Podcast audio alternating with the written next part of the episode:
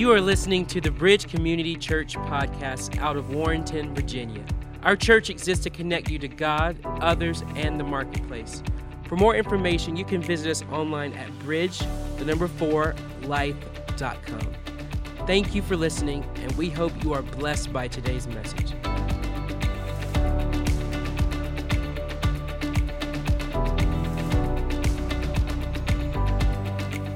Today, we're uh, starting the series on the gospel, or I should say, where we started, we're continuing on following Jesus in the midst of chaos. And uh, I'm glad you made it today, because I know what? What is today? The Super Bowl, right? So I told Pastor Malik, I said, listen, I don't want you singing any songs that have the word eagle in it. and I'm going to refrain from using the word chief priest. So, those are two phrases that are off limits today because I don't want to be sending any subliminal messages to anybody about what's going on. Hey, I, I hope you enjoy. If you do watch it, I hope you enjoy it. It'd be a good, it should be a good evening. But anyway, we're here today to continue the series. I'm going to ask you to stand for the reading of the word, and I am going to give you a little heads up before I go to the scripture and let you see it. We're going to be reading the story of where John the Baptist got beheaded. I know that'll, yeah, you're thinking, I promise you, you probably have never heard a sermon on this because most times it's a reference point. Because how do you make a sermon out of somebody getting beheaded? How many can trust your pastor? He can fly that plane. All right, so here we go Matthew chapter 14, verses 1 through 12. Come on, everybody, read together. At that time, Herod the tetrarch heard the reports about Jesus, and he said to his attendants, This is John the Baptist. He has risen from the dead that is why miraculous powers are at work in him. Now, Herod had arrested John and bound him and put him in prison because of Herodias, his brother Philip's wife. Or John had been saying to him, It is not lawful for you to have her. Herod wanted to kill John, but he was afraid of the people because they considered John a prophet. On Herod's birthday, the daughter of Herodias danced for the guests and pleased Herod so much that he promised with an oath to give her whatever she asked. Prompted by her mother, she said, Give me here on a platter the head of John the Baptist. The king was distressed, but because of his oaths and his dinner guests, he ordered that her request be granted and had John beheaded in the prison. His head was brought in on a platter and given to the girl who carried it to her mother. John's disciples came and took his body and buried it. They, they went and told Jesus. The Holy Spirit, I pray that you would help us as followers of Christ to have our heart and mind and values shaped by your word so that we can have the expressions in our world and our culture that you expect us to have representing you in Jesus' name. And everybody said, Amen. Amen. amen. The Lord bless you. Be seated. So you're probably wondering, why are we talking about a guy who got his head cut off and how does that fit into everyday life? So let me just give you just a synopsis real quick of what I, I can give you a, a one word title of what this message is about. It's about government. Notice the resounding amens. It's just utterly deafening in here. You say, why, why are we talking about government? Well, here's the thing Sometimes the best time to talk about it is maybe when it's not such a sore spot and maybe when there's not something so controversial going on. So, so that when controversy comes, we find that we have the resources in our toolbox.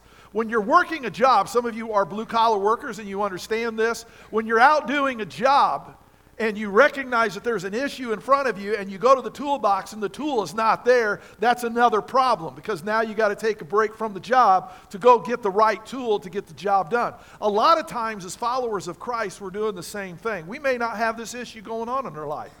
But it's important to learn it and put it in the toolbox so that one day, if and when that comes, and we reach into that toolbox of values, we go, oh, yeah, yeah, yeah, yeah. I know what my response needs to be, and I know how I'm to act, and I know what, what I need to be doing in this particular time. Now, I'm going to say, let, let me just say this. We have a number of government people in the, in the first service and second service that attend this church. So let me, let, can I just give everybody a fresh breath of air? Okay? This is not where Pastor Greg dumps on the government.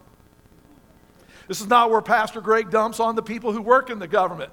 He's, this is not a, ser- a sermon today where, you know, he's going to badmouth this and. No, it's not that at all. This is a, listen, best time to talk about it is when it's not a hot topic so that you can have an understanding of when things happen, what should our response be to some of the things that come from time to time. But let me, let me set, it, set this up with some comments before we get into the Gospel of Matthew. When there is a crisis that has regional, national, and international impact, instinctively people look to governmental leaders for help and direction. It's a natural thing. We all do it. We all, whether we're traveling and we're in our vehicle, we, will we'll try to tune into some, some radio station or get some information. We might, you know, if we have our iPhone available and you're not driving, you might want to do some research on the news. You, you, if you're home, you might have your other ways of finding it. But the point being is this it's when these crises and things that happen that we're often looking to them for help and for direction and like what's next and what should our response be as citizens so that I have a frame of mind of what's going. We look for information that we can't get by ourselves. But what happens though is let me ask you this question. What do you do when the government leaders are your problem? Now some of you just said, "You said you weren't dumping on." It. I'm not. I'm just saying Let's, let's, let's, look, let's look around, let's look at history, and let's look around the world. What do you do when the governmental leaders are the problem? There's, there's, there's nations today where Christians have to be very careful about their conduct and their expressions because if their values, if they were discovered to be expressing those values and living that kind of life as a follower of Christ, they could end up in prison, and many of them could even up, uh, uh, be, uh, be put to death. We support missionaries here that are in closed countries, and the only people that know their names and where they're at are myself and a few of the leadership team here. You support them, but we can't tell you who they are because of where they're at and the danger that it would put them and their families in. Okay? In their, in their particular context, the problem is the government.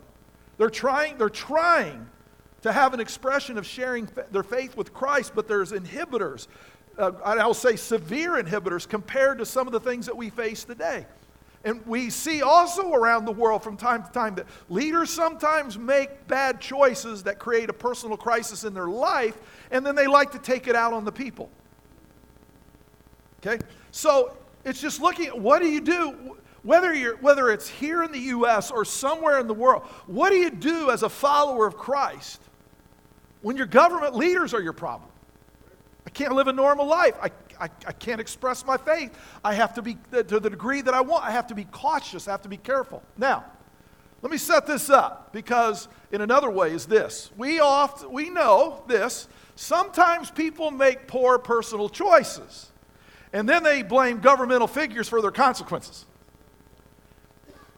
Some people just like to blame the government anytime anything. So, an example is they get pulled over speeding. Now, I know that you don't because you come to church. But we're talking about those folks who didn't make it today, you know.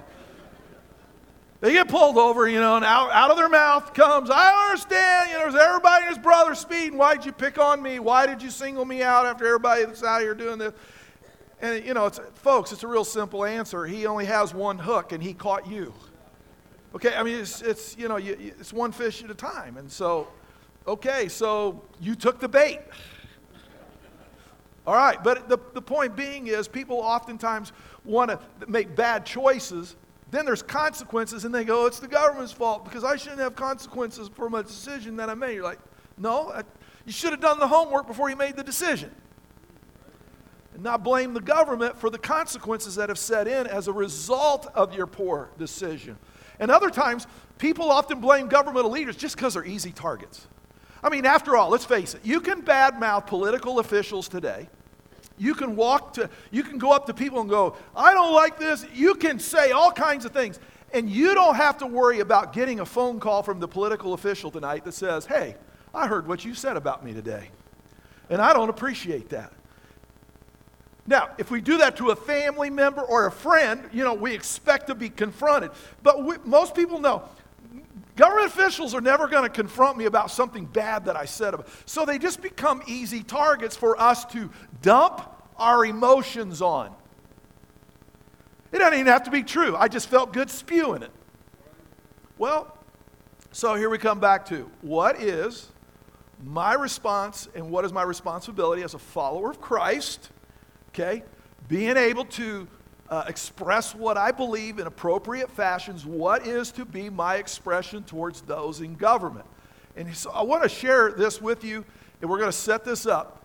Matthew's actually one of the best guys to talk about go- a, a person's response to government because he used to be one of them. He worked for him. Okay? In his gospel, Matthew demonstrates the power of the gospel when government leaders conspire against it. One of the challenges we have is how the gospel of Matthew is written. But I'm going to show you today how frequently he just didn't refer to situations. He gave names and positions, and he also reveals private conversation. How would Matthew know the private conversation? We know some stuff about these officials in his gospel that the other gospels don't tell us. Why? Because Matthew used to be an insider. And he, as a tax collector, even though he would have become a follower of Christ, he would not have lost his contacts inside the government of Rome. So he knew what the dialogues were in the hallways among some of these leaders, and he puts it in his God. So we get this picture of the Roman government and its response to Jesus and the gospel. And it's critical for us. So, as I've said often, text without context leads to pretext. Okay? We've got to be careful about parachuting in our thoughts and just going into the scripture and say, now let's put our, let's put our feet where, when, when, when, when this was received, when Matthew wrote this, what was going on? Number one, Matthew would have been viewed as a government insider who came on the outside, had a transformation of heart, but he said, let me tell you what I know and what I saw. I can tell you things about the response of the Roman government that you would not know unless you were on the inside like myself. And I'm going to show you here in just a second a little more, but here's let me set this framework up. I shared two of these facts last week. In 64 AD, Nero had burned the city of Rome to the ground, and the Christians got blamed for it. Then in 70 AD, General Titus, on behalf of the Roman Empire, shows up in Jerusalem and he levels it. And over a million people are slaughtered in that, in, in that city when it, was, when it was destroyed. Now, I don't have time to keep unpacking that, but obviously, within a six year period, how many can see people are like, this Roman government is anything but a government, it's just tyranny. That's all it is. These folks are in charge and they're, they're tyr- they, they rule by an iron fist. There's no, there's no representative th- thing about this thing. They just rule, they're mean, they're cruel, you might even say they're state sponsored terrorists. And so people don't have a good view of the government, and they're trying to say, so what do we do when the government has gone off the cliff this far? What is our response to be to all this stuff happening? So, number one, read this out loud with me. Governmental powers. Oh, come on, you ought to say amen on this. Governmental powers cannot stop the advancement of the gospel. What he does is look at, look at the entire book of Matthew. He names names and positions. And his picture, so we, we all want the, we want the timeline. Just smooth it out for me, baby. You know, step one, step two, step three. Let me just read it smooth. Okay, that's called Western thinking in the Eastern mindset, you didn't follow the chronological order unless it fit your, your storyline of, of the picture that you were trying to paint. So you always have to look for the big picture that's being told. With this, what he's trying to show, I'm going to say it and then I'm going to get into it. He's, what he's trying to show is this Rome threw everything it had at the gospel, and Rome lost.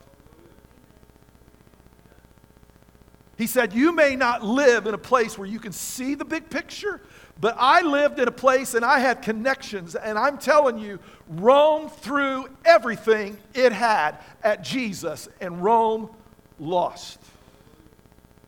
That's how I know that governmental powers cannot stop the advancement of the gospel.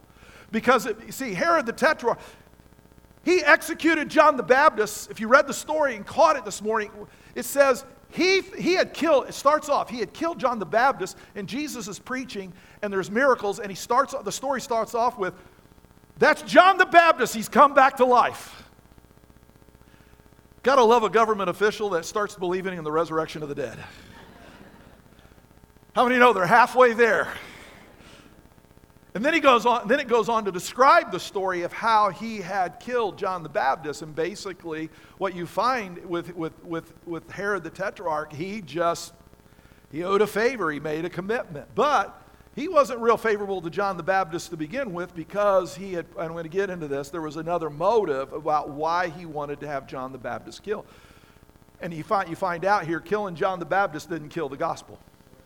Then you come to Matthew. So let's go all the way through the book of Matthew real quick. In Matthew chapter 2, verse 1, you have King Herod. Remember, he told the Magi, when you find this, this baby called Jesus, come and tell him, tell me so I can go and worship him.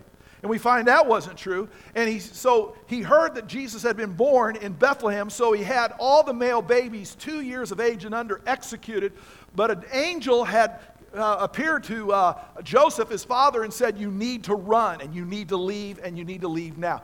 Again, you find in this context is this the power of Rome couldn't beat the sap- supernatural power of God. Then you read about the centurion. It starts to show that the gospel was penetrating all the ranks of Rome. A centurion recognizes who Jesus is and the power that he has and says, I have a sick servant and he says, I understand authority. I see you present yourself as a man of authority. He says, I tell a soldier to go. I don't have to follow him to make sure he does it because I'm a man of authority, and me telling him is enough. Jesus, you are a man of authority. If you say my servant is healed, he will be healed. You don't have to come. And Jesus is, speaks the word, and his servant is healed. Then you read the story, obviously, of Matthew the tax collector, a guy who is buried in government bureaucracy. He's a traitor, but he's protected by the power of Rome. And Jesus knows where the traitor hides out. And he knows where the traitor can have a conversation. And Jesus confronts that government official about his corruption, who he is, and changes his life. You see, again, the gospel is penetrating the barriers and the walls of Rome at all dimensions soldiers, government officials, tax collectors. Then you come to the high priest Caiaphas. Notice I didn't say he was the chief priest. Because some of you would take that as a clue somehow that God was, you know, no. But he, he or, or the high priest Caiaphas, he was a part of the political corruption. And so, again, we see that not only is Rome corrupted, the religious leaders had connected themselves to Rome and they were part of so there was no safety for anybody to go anywhere. That even when they went to the house of God, they were going to get Roman rule. Not even Caiaphas. Hey, he, he helped Jesus to get executed. Even Caiaphas, the high priest, who was supposed to represent the people to God. Now get this. The guy who's supposed to represent the people to God tried to stop God. And God says, You may be the people's representative before me, but I don't take my cues from you. The gospel was more powerful than the strongest spiritual leader in the land. You know, there says something here.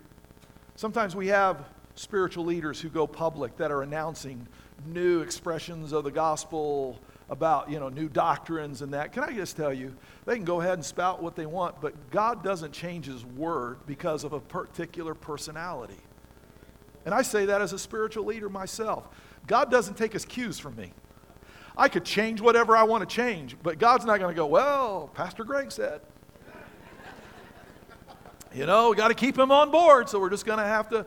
I got news for you. God doesn't negotiate with me about his word any more than he negotiates with anybody else. I skipped one here. It says uh, the imperial tax to Caesar. And I'm going to get into that one in a little bit. It's one of my points. But he, Jesus was being asked about whether to pay taxes to Caesar.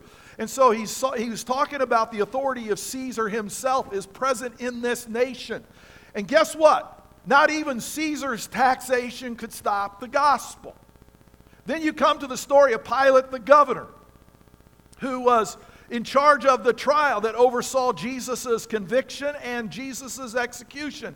And even, the, even Pilate, the governor, even though he had the power to sentence Jesus to death, get this, couldn't keep Jesus dead. The gospel was more powerful than the death declaration.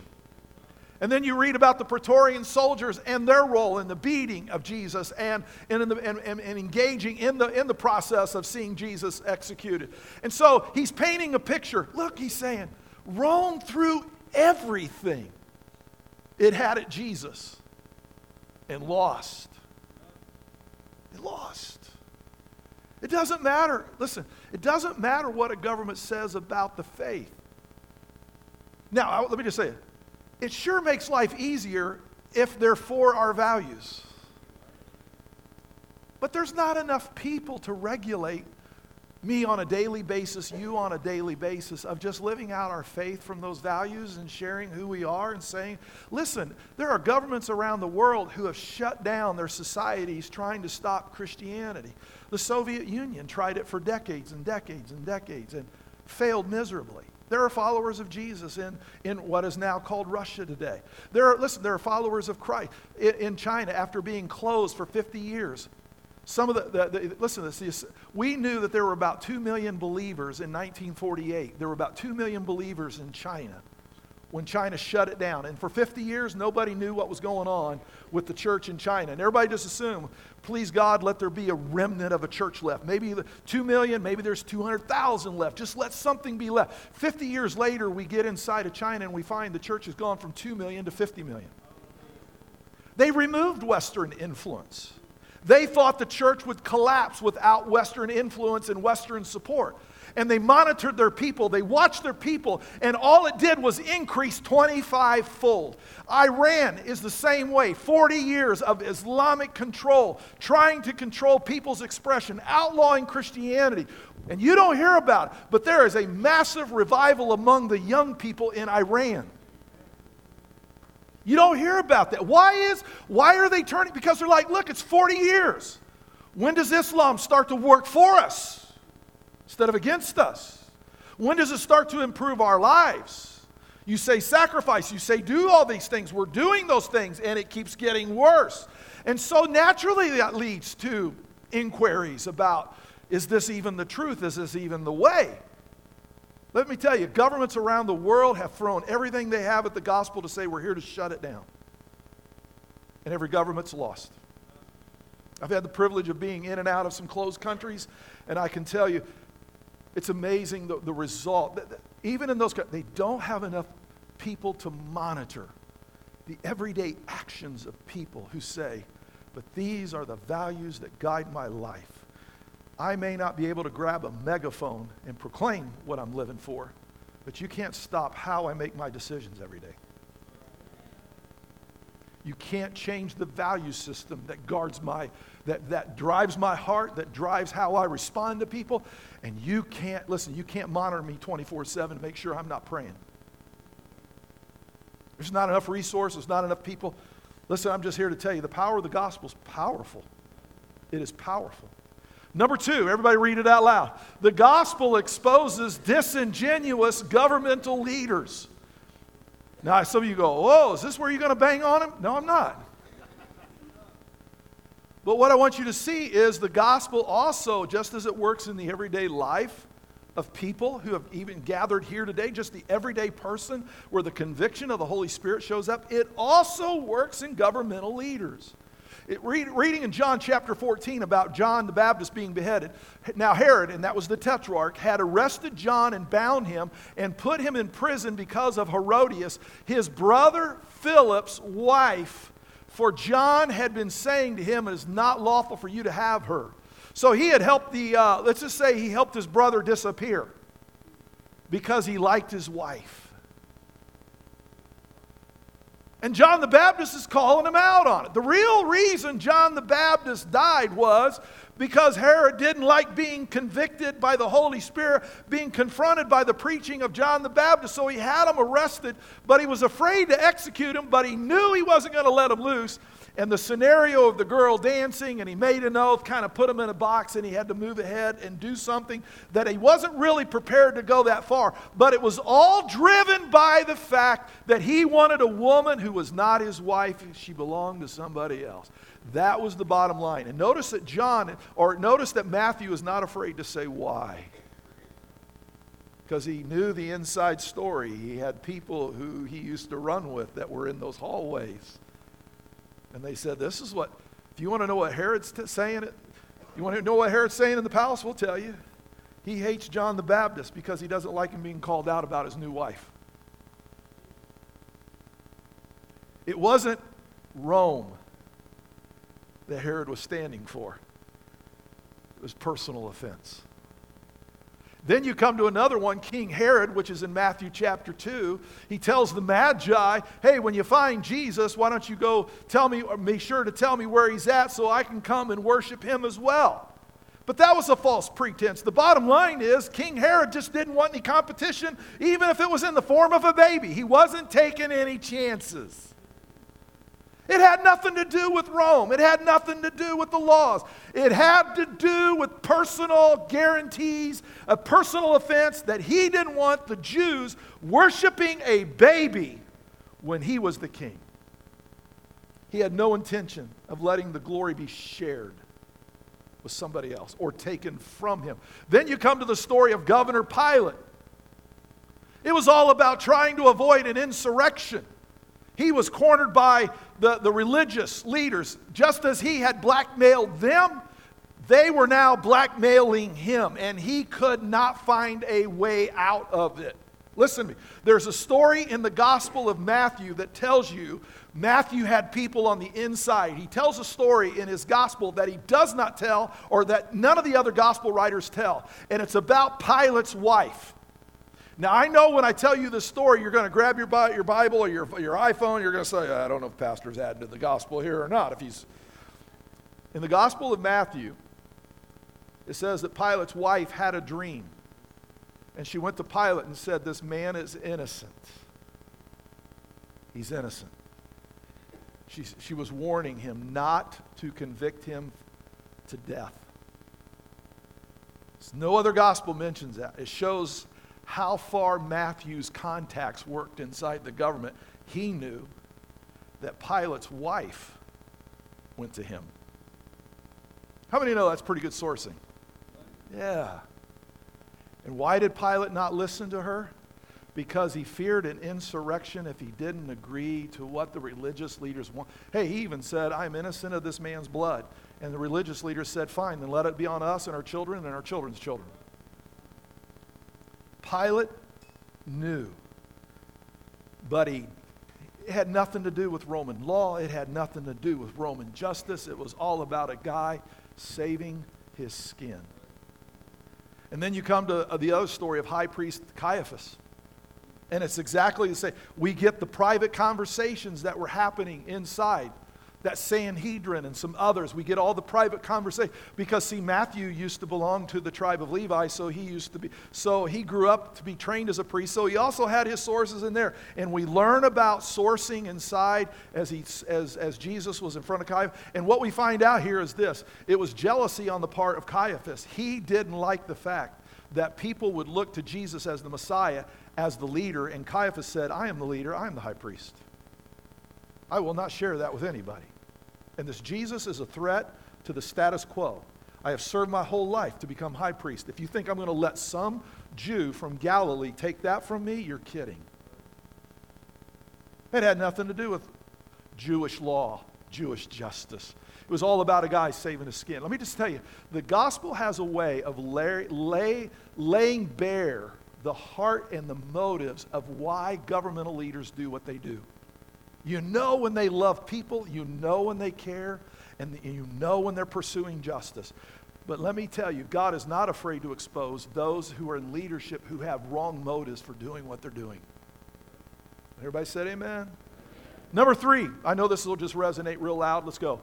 Jesus validated a government's authority to tax. Well, you say, Pastor, why'd you have to put that in there?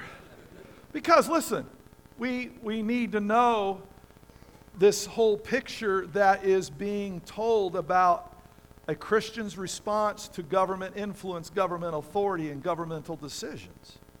And Matthew tells a story of when Jesus was confronted by two groups. One group was for stopping the payment of taxes because Rome was an occupying army and they just didn't like what Rome did with the money.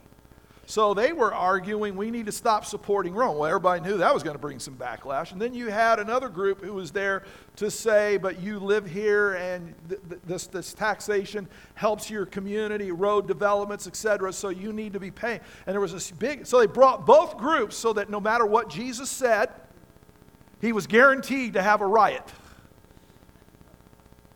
Be careful when enemies show up united. Right? Yeah. So this is what Jesus said to them. But Jesus, knowing their evil intent, said, You hypocrites. How many know that's probably a tough way to open a conversation? Yeah. Oh, anyway. You hypocrites, why are you trying to trap me? So he knows what's going on. Show me the coin used for paying the tax. They brought him a denarius. And he asked them, Whose image is on this and whose inscription? Caesar's, they replied. Then he said to them, So give back to Caesar what is Caesar's and to God what is God's. He said it's not either or, it's both. So, right there, you go into the book of Romans, and Paul talks about when it's referring to government official, if you owe honor to, to government, uh, pay, uh, give honor to whom honor is due, give respect to whom respect is due, pay taxes to when taxes are due. And again, he's emphasizing as the followers of Christ, we pay our taxes. Now, what does that mean? Now, we can have disagreements about what the tax rate ought to be.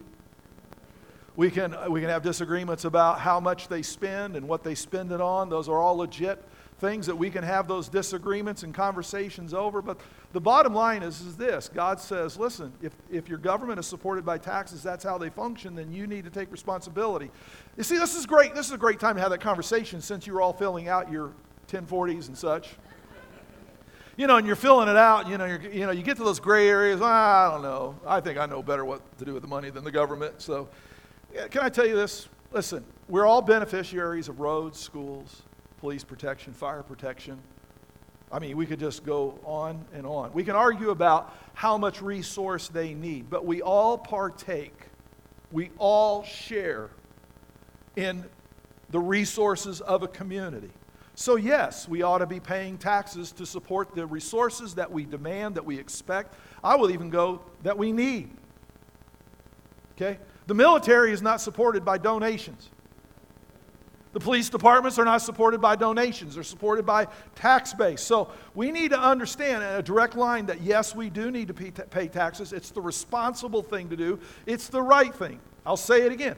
We have a right to have a dialogue. Well, I just don't think it ought to be that high.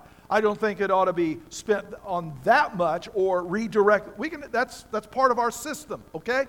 But to say, as a Christian, I'm not going to pay taxes, can I just tell you that's a really bad idea? And I can tell you, I don't even think you have biblical support for it. Jesus, it. Jesus said, pay your taxes. Now, I don't know what authority figure you're going to quote after that to top it. Well, according to a guy that I researched on the internet, I don't care what he is on the internet, he doesn't top Jesus. He said, pay. Amen? Yeah, that was super weak. Number four, read this out loud. Governmental leaders don't have final judgment on the teachings of the Bible. The Bible has final judgment on the decisions of governmental leaders. You go to the Gospel of Matthew, Rome won a few battles, but Rome lost the war. And God didn't forget. You read a story here in, in Matthew chapter 7, Jesus was telling a parable but I think Matthew inserted this because it's not only applicable to so many environments. And it says, But everyone who wants to hear these words of mine and does not put them into practice is like a foolish man who built his house on sand. The rain came down, the streams rose, and the winds blew and beat against that house, and it fell with a great crash. It says, You can go ahead and build a house if you don't think that the foundation that the Bible provides for living, if you don't agree with that and you want to build a different foundation, fine, you can go ahead and do that. I, listen, I am not about forcing anybody to follow Jesus. I am not about forcing my values down anybody's throat. I'm not about that. But I want to tell you this if you choose another value system, you need to prepare for your house to crash. And not blame bad luck, circumstances, them or them or them or them or her or that. I mean, take full responsibility. It tells us if you choose to build your life on another set of values, you better be prepared that there's a storm that could do you in. And you won't be, you can't blame God and anybody else or fate or bad timing, whatever the, you know, just in the wrong place. No, you chose to build on something other than the rock. Because I'm, I'm going to tell you something. There is a, we all will have a storm or two in life in which everything that you believe will be tested. And that's when you find out what you've really built on. I don't know exactly when they happen. I just know you live long enough and you see a few hurricanes. It's just life. You may not have done anything to invite that in, but life produces storms. So again, you come back to, and, and I, uh, two things I'm going to refer to here. Number one, this great experimentation that is going on regarding the sexuality of kids. I'm telling you, it's the great experiment. That's what it is. There is nothing historical that has ever said that it will work, has worked. It is, it is a giant experiment. There are people who think we're now educated enough to be able to avoid the pitfalls associated with those types of choices. And I'm thinking, you're kidding. You think you're smart enough now? You're ruining lives. And I don't say that with pride and joy. I say that as a warning. Listen, it's the great social experiment. That's what it is. There's no fact, there's no basis, there's no foundation, there's no history for it. They think that they're going to do this now because they're now smarter than anybody in history. And that's going to produce heartache and lives that'll be destroyed. And as a pastor, hear me. I will not be going. I told you I will be going and saying, How do we help you? How do we show you that it matters to us what happens to you? There will be no banners of celebration when this thing collapses and people's lives and their futures are ruined. There will be no celebration at the bridge over it. There will be, I hope, there's a heart of servants that says, Pastor, that's my friend. That's my family member. That's my neighbor. That's my coworker. How do I help them? And I'm praying that God has this resource. I don't know what it'll be needed, but I'm praying that God has this resource at that moment to be able to intervene. Because God has never called for us to sing a triumph over people's failures. That's not what we are about. It's about compassion and mercy, right? Now, I had three stories that I was going to tell at this point in the sermon, and in the first service, I only got through one of them. And if you looked at your clock, which I know you have, the fact that I say I have three stories would just cause you quite uh, severe angst. So let's just chill out. I'm just going to tell you one story that, that about the, the, how governmental leaders don't have final judgment on the teachings of the Bible. The Bible has the final judgment. And I think we're, we're past this far enough that it's a, it's, a, it's a situation that it's okay to reveal. I can say some things from a private level, what was going on inside of me. We just came out of this COVID, okay? And, you know, we're, we're continuing, you know, the processes of, of momentums and normals in life. But in the middle of that, there was, when, it was, when, the, when the shutdowns were all happening, there was, a, there was a declaration by our own state, which I'm just going to tell you on the outset, it was very offensive to me. And it was said this that they said that uh, liquor stores were of necessity. They could stay open. Abortion clinics were of necessity and essential, so they were going to stay open. But that churches were non essential and that they were to shut down unless they could. They, they gave us pages and pages and pages. I'm the kidding you, pages of document. You know, if you're going to do it, this is how you have to do it. I think you know I sat down and I said, I will not be shut down. I'll figure that out and without being defiant and rebellious. And so we just said, this is how we're going to do it. We're here for the people who are comfortable and feel safe. If they weren't, we're fine. That's how we started online. So, you know, this is not about revisiting people's decisions and choices. This is about the fact I got offended that I was told that I was non essential. Now, I didn't share that with a lot of people. Well, my wife heard it. I said, I don't think I'm overestimating my role and my, but it just seems to me that every time there's a community tragedy or a statewide disaster, these government officials are calling on churches to step up and to help in the catastrophes and the disasters because it's exceeding governmental resources. So all of a sudden we're the go-to people. And now we have a, not just a national crisis, but a world crisis. And I've had somebody tell me I'm non-essential. And that what I do is non-essential. So I had to shut my mouth for a while. Because what I found was this I was being driven by personal offense. And it's never good to talk loudly when you're personally offended. Can I get a witness? so, held my tongue. And, and I did. I, I, I was asking Lord, why am, I, why am I so offended by this? Why am I so ticked about it? And I'm just going to say, the Lord helped me say, hey, part of it is, is you're making it about you. And this was never to be about you. You need to tone down the rhetoric that you're talking to yourself with. So, in that process, God helped me to get a different perspective. I'm going to share that with you. I was still offended, but I got offended for a different reason. Because it says we are the body of Christ right? You go to the scripture. We are the body of Christ.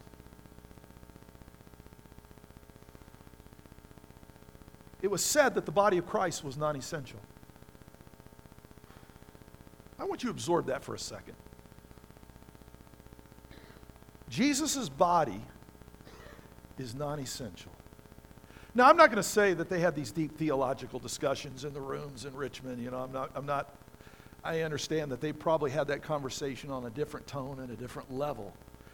But part of government governing is understand how it plays out at the grassroots, right? So I would imagine there had to be at least a religious figure or two in the room that provided some direction. I don't know what was said. I don't have a Matthew working the hallways, you know. They could tell me what was said, but you're just like, yeah, I think what offends me is the fact that Jesus, they said, your body is not necessary. A world catastrophe, and they don't want the body of Jesus. God, that offends me because I spent my life, and I still will spend my life saying, I think you're necessary. I'm just a part of it, but it's not about me. It's about the fact that you're not invited in. That in the worst catastrophe that we've seen in decades and decades, they don't think you're needed. They think they can dismiss your body. And it just caused me to say, God, have mercy. I don't know if they know that that's what they said or in, intended to say. I'm going to be the body of Christ regardless of whether I have permission or not. You, I've said this before. You get me, you get Jesus. You don't want Jesus, you don't want me. You get me. You get. I, I, I, uh, years ago, I was invited to a business. Uh, it was a chain store. They were opening a new store in a community. They invited me to come and do the invocation. I said I would. I'm sitting on the, I'm sitting on the stage. There's the mayor and city councilman and some other individuals. And I'm not kidding you. Two minutes before I'm to go up, the guy leans over to me and says, Oh, by the way, when you pray, don't use Jesus' name. Just say his name because we got a lot of different perspectives in the crowd today. And I just looked at him. I said, Well, hey, let's just skip that. When you got me, you got Jesus. So I'll just slip off the platform here so that I won't cause a ruckus or a stink or a big scene. It's not my intent to make you look bad. If you skip over the invocation, nobody's going to know it. And I started, and he said, No, no, no, no. He grabbed my arm because I was walking off. He said, No, no, no, no, no, no, no, wait. Let me, let me think about it. so he had about 90 seconds. He said, I tell you what, if you believe that strongly, you go right up there and you just go ahead and do it, and I'll, I'll handle it from here. Wasn't my intent to be a difficult person. Wasn't intent, you know, my, my, my idea wasn't to try to make a big splash. Me just say this. You get me, you get Jesus. If you don't want that, then okay. But I am going to be his body. You might limit my expressions of his body, but I'm not going to stop representing his body. That's it. And I say that. We see this all over the world. Governments have tried to stop the expressions of the body of Christ. And people all over the world have said, I'm his body and I'm going to express him. Sorry. I'll be as respectful as I can, but I won't stop. Because a Sudanese Christian will tell you you get them, you get Jesus. You go to a Chinese Christian, you get them, you get Jesus. A Russian Christian, you get them, you get Jesus. All over the world, there's people who are saying, You get me, you get Jesus. Sorry. That I will not remove myself from. The last thing is this, which is a good thing. Read it out loud. As followers of Christ, we replace criticism of governmental leaders with prayer. We don't win governmental leaders over by spewing all over them. Look at this. 1 Timothy chapter 2, we estimate this is right around the time that Nero was Caesar, the guy responsible for the big persecution. I urge then, first of all, that petitions, prayers, intercessions, and thanksgiving be made for all people, for kings and all those in authority, that we may live peaceful and quiet lives in all godliness and holiness. Let me just stop there. Some of you would go, You got to be kidding me. The guy who is slaughtering Christians, Paul, Paul didn't take a stronger stand than that. We pray against the evil forces that control people, but we always pray for the person. We don't pray against people. We pray for people. We pray against the evil forces that control that person. It's critical to know that. Get this. This is good and pleases God our Savior. What please? How many would like to know? How would they like to please God? God says, when you pray for your leaders, you please me. By the way, those are the leaders that killed him. And his response was, pray for their soul, who wants all people to be saved and to come to a knowledge of the truth.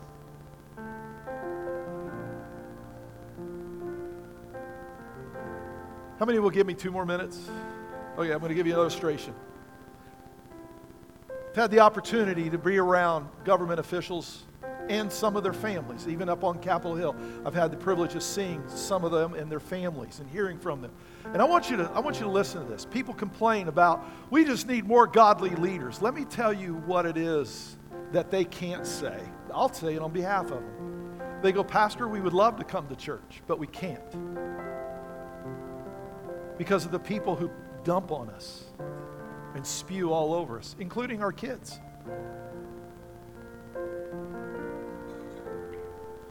We want to go to church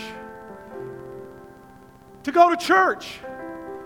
We get hit in the lobby, we get hit in the sanctuary. Sometimes people dump on our kids, and we're on our way home and we're just doing damage control because of somebody who went off on our kids, or went off on my wife, or went off on my husband at church. So we don't go to church anymore. We are in a Bible study with other community leaders, but our church consists of a Bible study. We can't go to church because of how people who attend dump on them. And then here, people go, Oh, I wish we had Christian leaders. Well, why don't you learn to treat them with respect? None of you would ever jump on a drug addict that way or drunk because you realize that that's not constructive. Dumping on political leaders does not lead them to Jesus. Spoke with a wife of a congressman. She says, I have to go to the grocery store. I shop at 2 a.m. in the morning because I got tired of going to the store and people verbally attacking me. So I wait till my husband gets home, the kids go to bed, and at 2 a.m. I go grocery shop. It's my safest time for people not to come after me. Oh God, give us godly leaders. No, give us godly subjects. citizens who think that's how you win people to Jesus? You harden hearts with those kinds of responses. You play into stereotypes that people who don't like Christianity have created. You play into the stereotypes. God never said, scream at your officials that they may see the light. Pray for them. So we're going to do that. Would you stand to your feet?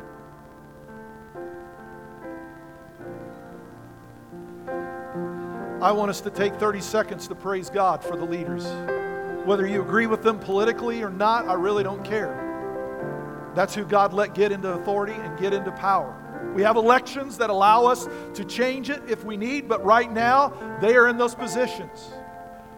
I want God to help them to see the light and to be blessed because when they do good, we do good.